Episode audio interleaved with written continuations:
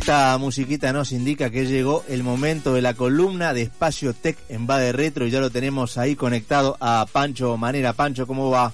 Diego, ¿cómo andan chicos? Tanto tiempo. Tanto tiempo, ¿todo bien? ¿Te extrañábamos? Sí, me imagino.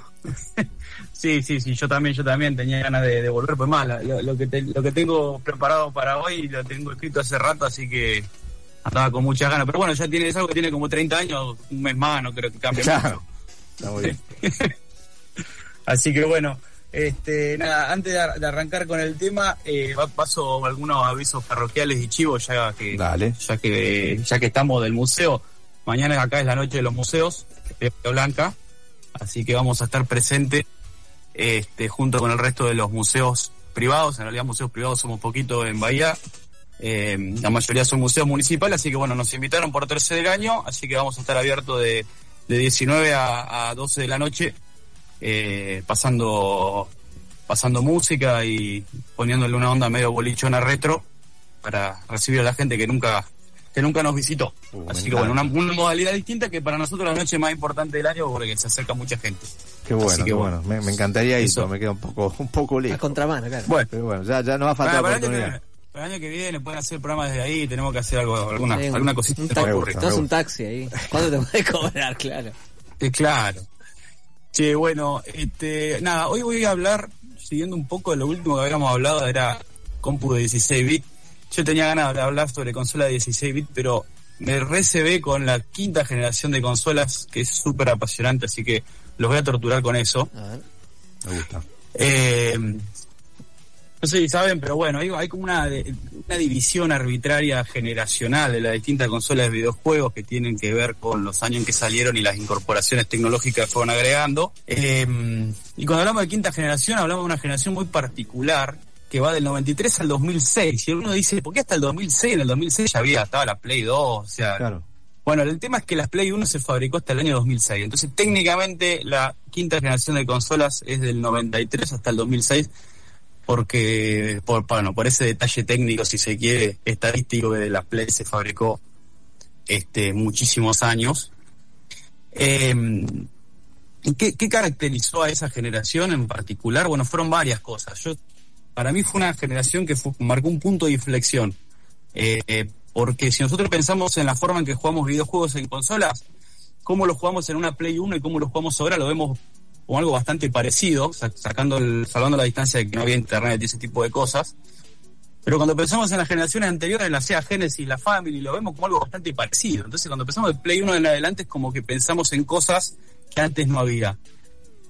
¿Qué incorporó esa generación? Primero, mayor resolución. Los juegos empezaron a tener mucha más resolución. Incorporaron el CD como, como medio... Te un poquito alta la música, ¿puede ser? Ahí la bajamos. Perdón, ¿eh? Ahí estamos. Eh, y no me voy a tener que gritar y no sé cómo sale por ahí. La incorporación del CD como medio físico de distribución de juegos, hasta ese momento la distribución de juegos se hacía a través de cartuchos.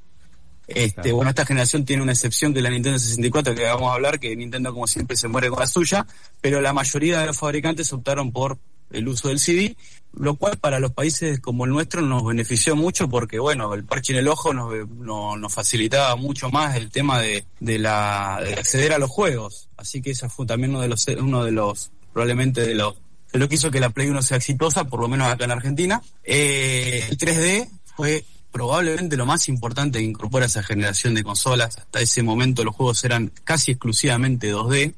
Em, y en lo, en lo, referido al sonido, esta generación incorpora lo que se llama modulación por impulsos codificados, PCM, que es algo que ya existía, pero básicamente hace que las máquinas dejen de tener chip para generar sonido y directamente tengan samples, o sea, MP3 y ese tipo de cosas para simplificarlo, este, y no, no chips dedicados para la generación de sonido, como sería algo parecido un sintetizador. Se vuelven un poquito aburridos para mi gusto porque, porque el chip está buenísimo, pero la realidad es que las consolas este, necesitaban incorporar eso como pasó con las placas de sonidos en, la, eh, en las computadoras.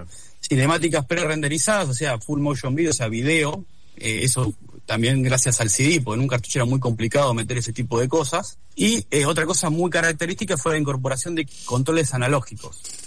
Eh, si bien la Play 1 primero tiene un control que es 100% digital, rápidamente saca el famoso control de Play 1, que además se convierte, cuando ahora vamos, cuando lleguemos al, caso de la Play 1 lo voy a decir, se, se convierte en una iconografía, ¿no? El símbolo de, digamos, de, juego del joystick de Atari es reemplazado por el joystick de Play como símbolo de juego. Creo que ahora es el estandarte más famoso de cuando vos querés representar un juego o una consola de videojuegos o el término gaming, pones un control de Play 1 eh, así como es un disquete cuando querés mostrar algo referido a guardar. Este, y este, otra característica fue el uso extensivo de memory card o aparatitos similares para guardar partidas.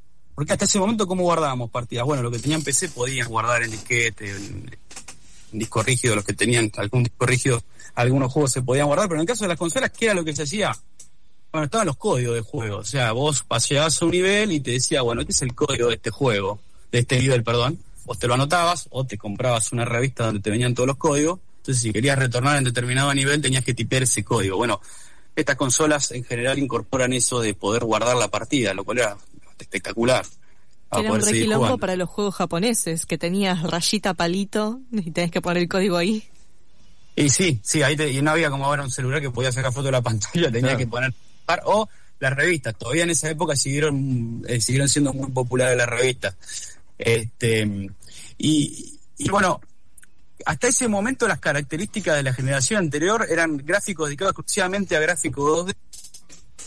Y eso fue una gran ventaja, pero también fue una gran desventaja y, fue la, la, razón por la cual muchas consolas y computadoras fracasaron. ¿Por qué? Porque se perfeccionó tanto la generación de gráficos 2D que muchas máquinas tenían hardware dedicado exclusivamente para sprites y, cosas relacionadas a juegos 2D.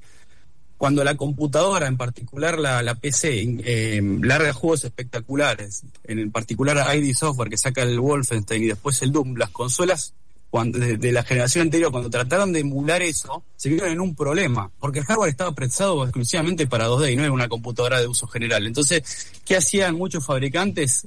eh, metieron los chips dentro de los cartuchos. Entonces, este, la, lo más parecido al 2D que había en la generación anterior eran este, o, pseudo, pseudo 3D o eh, cartuchos con, este, con, con chips especiales como el Virtual Racing para Mega Drive o el Super FX para, para Star Fox que tenía el Super FX era el chip que tenía el Star Fox para poder correr en la Super Nintendo. Pero era una limitación muy grande porque era casi, era, no digo una segunda consola, pero era una extensión de hardware bastante caro. Claro y además no se podía piratear, ¿no? era esa era una gran limitación. Entonces, hasta ese momento, digamos, el, 3D era casi exclusivo de, la, de las computadoras y con bastante procesamiento y esta, esta, esta generación, una de las cosas que incorpora así disruptivas es el uso de 3D.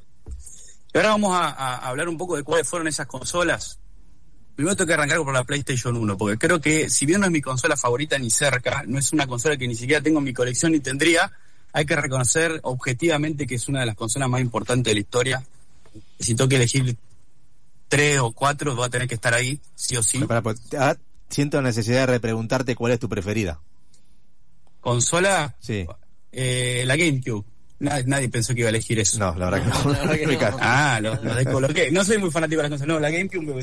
No, pero este es una razón de cuando salió yo la quería tener, era imposible tenerlo. Para mí es más, más que nada por eso. Además, todavía no la tengo.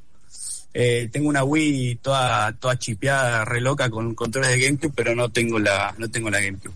Ah. Este, pero bueno, objetivamente la PlayStation 1 eh, fue muy importante para mí. Eh, fue un, punto de inflexión en la industria. Este, y fue, digo, yo el segundo gran hito de, Sony en la industria de consumo. Uno es el Walkman y otro es la PlayStation. O sea, si a mí me preguntan los dos, o sea, realmente Sony es una empresa que.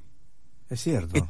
que si bien no genera tanto tanto, digamos, maximalismo como genera Apple o ese tipo de empresa o Nintendo.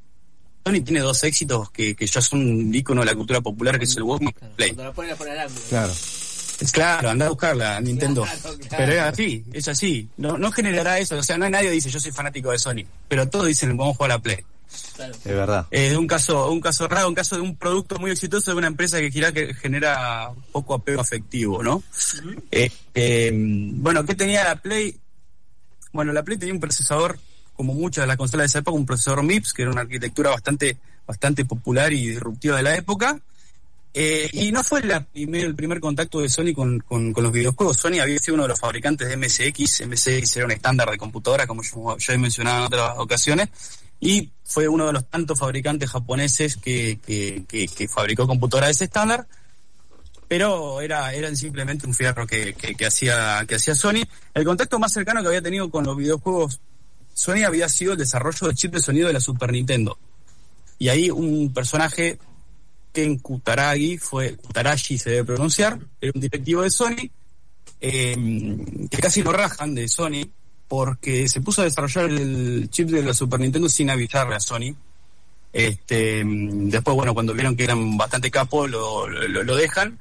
Este, y después hay un segundo coqueteo de, de, Sony con, con, los videojuegos cuando Nintendo lo, lo llama para desarrollar una versión de la Super Nintendo, digamos, con CD, por decirlo de alguna manera, que se iba a llamar la Nintendo PlayStation. No. no lo creo. Había un, un proyecto crossover recontra bizarro. Y era la, eh, la Nintendo PlayStation, que hay algunos prototipos. Finalmente, eh, Nintendo termina haciéndose con Philips y finalmente eh, desestima hacer una consola con CD y termina siendo la Nintendo 64 mucho después. Pero bueno, Sony quedó bastante caliente por ese tema y con bastante, digamos, know-how eh, y siendo Sony que podía fabricar prácticamente cualquier cosa, decide desarrollar igual una consola. Eh, ¿Cuál era el problema que tenía Sony? Que no se dedicaba a los videojuegos. ¿Cuál era la ventaja que tenía? Que había un montón de desarrolladores de videojuegos muy buenos como, como Konami, este, que tenían un problema, no hacían consolas, pero sus competidores sí hacían. Por ejemplo, Konami competía con Sega. Entonces a Konami le vino bárbaro que Sony desarrolle una consola, no tenía software, entonces, muchos de los grandes títulos de este de PlayStation eran, primero que eran 100% de terceros, este, después empezó a comprar empresas, pero sobre todo aprovechó franquicias o juegos nuevos de otros fabricantes orientales como Namco y Konami, y ahí salieron juegos como el Tekken, por ejemplo, que fueron súper exitosos, y otra vez ahí se la mandaron a guardar a, a, Sega, entre otros, que era el principal competidor. O sea, se dieron un montón de circunstancias que hizo que Sony esté en el lugar correcto, en el momento correcto, eh, y fue un éxito rotundo, cambió el paradigma de las consolas. Eh, la compañía introdujo la simbología del joystick, como todos conocemos hoy. Eh, y bueno, nada, digamos, después arrancó toda una sucesión de consolas exitosas. Probablemente la Play 2 sea la más exitosa de todas, porque es la más vendida de la historia, pero bueno, sin la Play 1, la Play 2 no hubiese existido. Este, así que me parece súper importante. Después, bueno, la Nintendo 64. Este, tenía un chip de 64 bits, que nadie sabía del todo bien qué significaba, pero decían, todos le ponían chip de 64 bits. Eh, objetivamente era la consola más poderosa de esa generación en términos, eh, digamos, de gráficos 3D. Ellos lo habían desarrollado junto con una empresa llamada Silicon Graphics, una empresa súper grosa en, en, todo lo que tiene que ver con computación gráfica. Eh, desarrollaron la API gráfica GL, que después fue OpenGL. Este, y realmente la, capacidad gráfica 3D que tenía la, Nintendo 64 no, lo, no la tenía la Play 1. ¿Cuál era la gran desventaja que tenía la Nintendo 64? Primero era, la como siempre, la política de Nintendo a la hora de, abrir el juego a terceros. Siempre Nintendo fue muy... Ah, bueno, ahora cambió, pero bueno, hasta hace relativamente poco siempre fue muy áspero con eso. Eh, y que la distribución de juegos sí son cartuchos. Eran cartuchos bastante grandes en capacidad para lo que eran los cartuchos. Eran carísimos y hablar en Argentina. Creo que acá en Argentina era inviable tener una Nintendo 64 a menos que fueras Constantini o algo así. O sea, realmente no, no había forma de tener una. Entonces, de hecho, yo tengo una ahora, pero por coleccionista, porque ahora son relativamente baratas para comprar. Creo que están más caros los cartuchos que, que la consola. Eh, así que en Argentina fue casi irrelevante, pero bueno, en Estados Unidos fue una consola muy exitosa y el fuerte que tenía Nintendo, eh, como siempre, fueron los juegos propios, ¿no? Introdujeron juegos espectaculares como el, Super Mario 64 y después un montón de juegos, franquicias famosas como el Smash Brothers, el Mario Kart, que si bien había salido en la Super Nintendo, el más famoso es el, Mario Kart 64. Y realmente tiene juegos que son muy divertidos y otra particularidad no menor que el multiplayer local con cuatro, con cuatro controles que Nintendo siempre apostó, eh, eso está buenísimo, con las otras consolas generalmente tenías que poner un adaptador para jugar de, de más de dos jugadores, así que, digamos, eso punto, punto para Nintendo, pero bueno, no, digamos, fue perdió la, el liderazgo, eh, digamos, para Nintendo 64, porque la Play 1 lo pasó, le pasó el trapo en ventas. eh, y, marcó digamos, el ritmo de la industria. Eh, donde siguió liderando Nintendo hasta el día de hoy eh, es en las consolas portátiles. O sea, la, Game Boy era, el mejor, pudo Atari, no pudo Sega. El que se le acercó más fue Sony justamente con la, la, PSP, pero nunca lo pudo, le pudo ganar en ventas este, a la a Game Boy y a todos los que salieron después.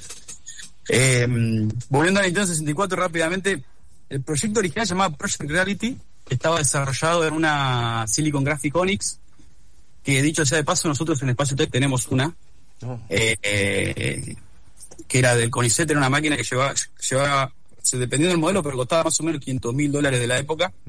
Que tenemos nosotros era del CONICET, está casi sin uso, eh, no me acuerdo con qué proyecto se compró, probablemente ellos hacían un financiamiento del Banco Interamericano de Desarrollo, como la mayoría de las grandes computadoras que, que incorporaba el CONICET en esa época pero bueno, nada, es una, es una excentricidad de tener esa computadora porque además es la, es la, el mismo modelo de computadora que usó la empresa alemana que desarrolló el, la tecnología de Google Earth que después eh, Google toma, toma prestada sin preguntarles. Eh, pero bueno, yo eso no lo puedo decir porque si alguna, en algún momento viene Google y nos quiere ayudar como museo, podemos contar otra historia. eh, o podemos contar las dos versiones, ¿no? Claro. Eh, hasta ahora no, no, no, recogieron el guante. Así que bueno, esa, esa era la, otra consola, Nintendo 64. Eh, a mí realmente me, me, gusta mucho, me parece una consola muy simpática. Además, el control es muy lindo, pero es espantosamente incómodo de usar. Eh, y vengan de uno, porque realmente ese control es, es, rarísimo. Pero bueno, es, es, bastante simpático.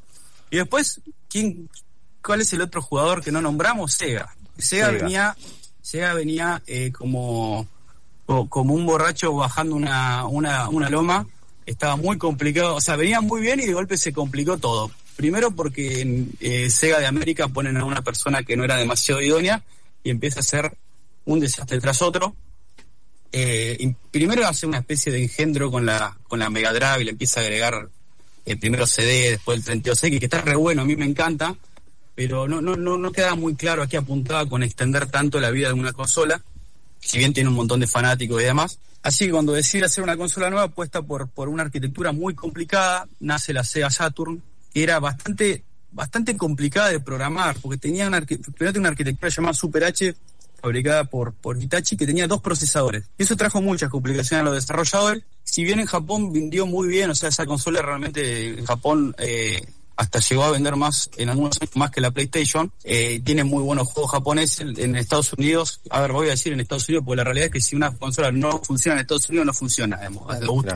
Así funciona el universo de las consolas, por lo menos, y, del ataque Para muchas cosas. Para muchas cosas también, claro. ¿viste? Los ataques extraterrestres también, porque no nunca atacan a. No van a Zapala, ¿viste? No, no, no, no, claro. Me imagino que les debe quedar, de, de, pasada les debe quedar más cerca. Evidentemente. Sí, igual acá pasaron hace poco y los, los cagaron a tiro, acá en Espora, en la base Espora en Bahía. No sé la noticia. Y por eso no pasan, ¿ves? claro, por eso no pasan. Por eso no, claro, por acá no viene. No, no, bueno. Eh, claro, en la consola pasa un poquito lo mismo, si no, si no funcionan en Estados Unidos no funcionan.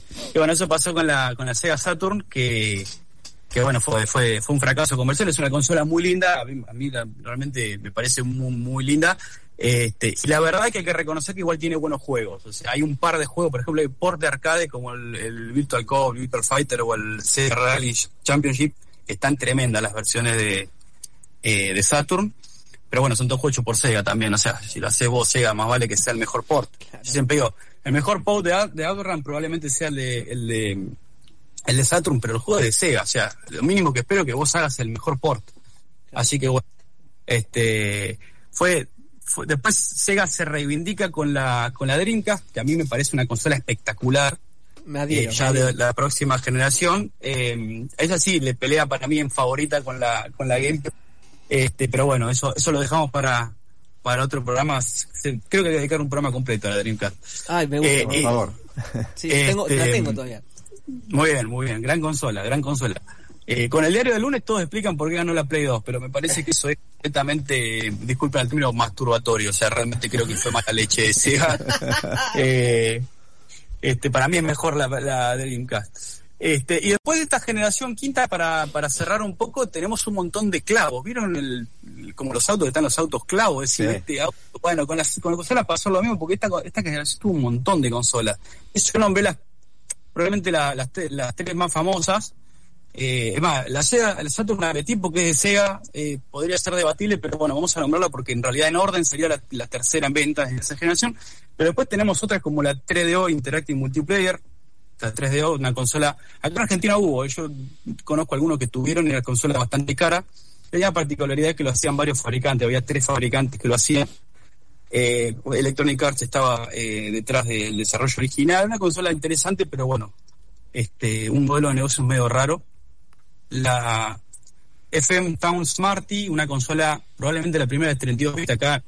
Eh, yo las que he visto son de coleccionistas, yo no sé si, siquiera se vendió acá.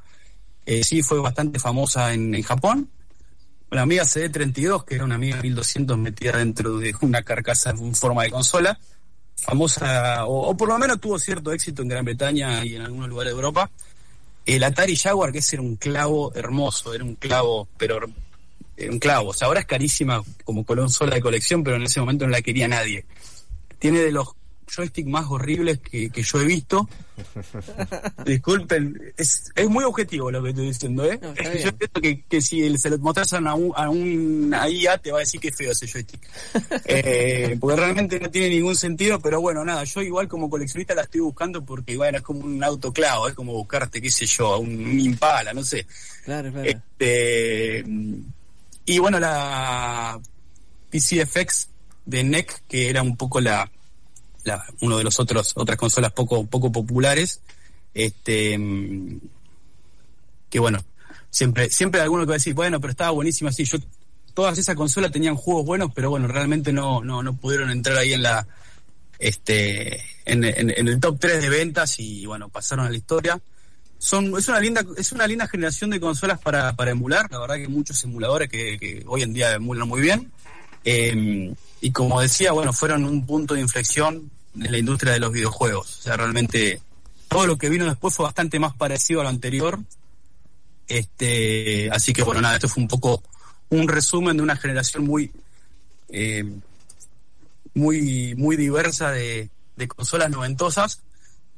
Que en algunos casos si nos vemos, si, si vemos algunos de los juegos de esas consolas realmente han envejecido muy mal. O sea, creo que la gran desventaja que tiene esa consola tener juegos gráficos 3D, y esto es un poco una opinión, es que han envejecido algunos juegos muy mal. Vos jugás a la Lone in the Dark o ese tipo de juego y lo mirás ahora y decís, ah, pucha, es complicado esto. En cambio, por ahí jugás un juego de una consola de 16 bits mm. y no envejeció tan mal, ni siquiera la jugabilidad. Así que bueno, eh, eso es un poco una opinión, ahí obviamente habrá juegos que son excepción, pero bueno, eso es lo que pasa con los juegos 3D. Es muy, muy complicado mantenerse a la vanguardia porque es donde fue la industria y mejorar, mejorar, mejorar el gráfico. Nos va a pasar con la consola de hace 10 años lo mismo. Así que bueno, eso es un... Era un poquito que a traer hoy me encanta. Este, no sé si era de vuestro interés, pero a mí me pareció. No, por supuesto, nos encanta, nos encanta, por eso te escuchamos acá súper atentos porque nos, encanta y aprendemos mucho. Hoy, es un día de mucho aprendizaje para nosotros, porque tuvimos la columna manga y anime, aprendimos un montón. Le pongo ahora a la columna de Dream, cayó. Ahí está. Ahí. Ah, y acá tengo, mira, tengo ya, ya para cerrar, tengo acá, no, sé si se ve, acá una, una Lynx 2. Esta es una de las uh, últimas que. Ah, mirá. mi colección. Esto es un devorador de pilas Claro, claro. son, son recargables esta. Esta consola está espectacular. También merece, merece una, este, un programa especial. Un día podemos hacer un programa especial de consolas portátiles clavo. Uh, sí, dale. Podemos hablar de esto. Me encanta, me encanta. Bueno, Pancho, no sé si querés recordar lo de mañana.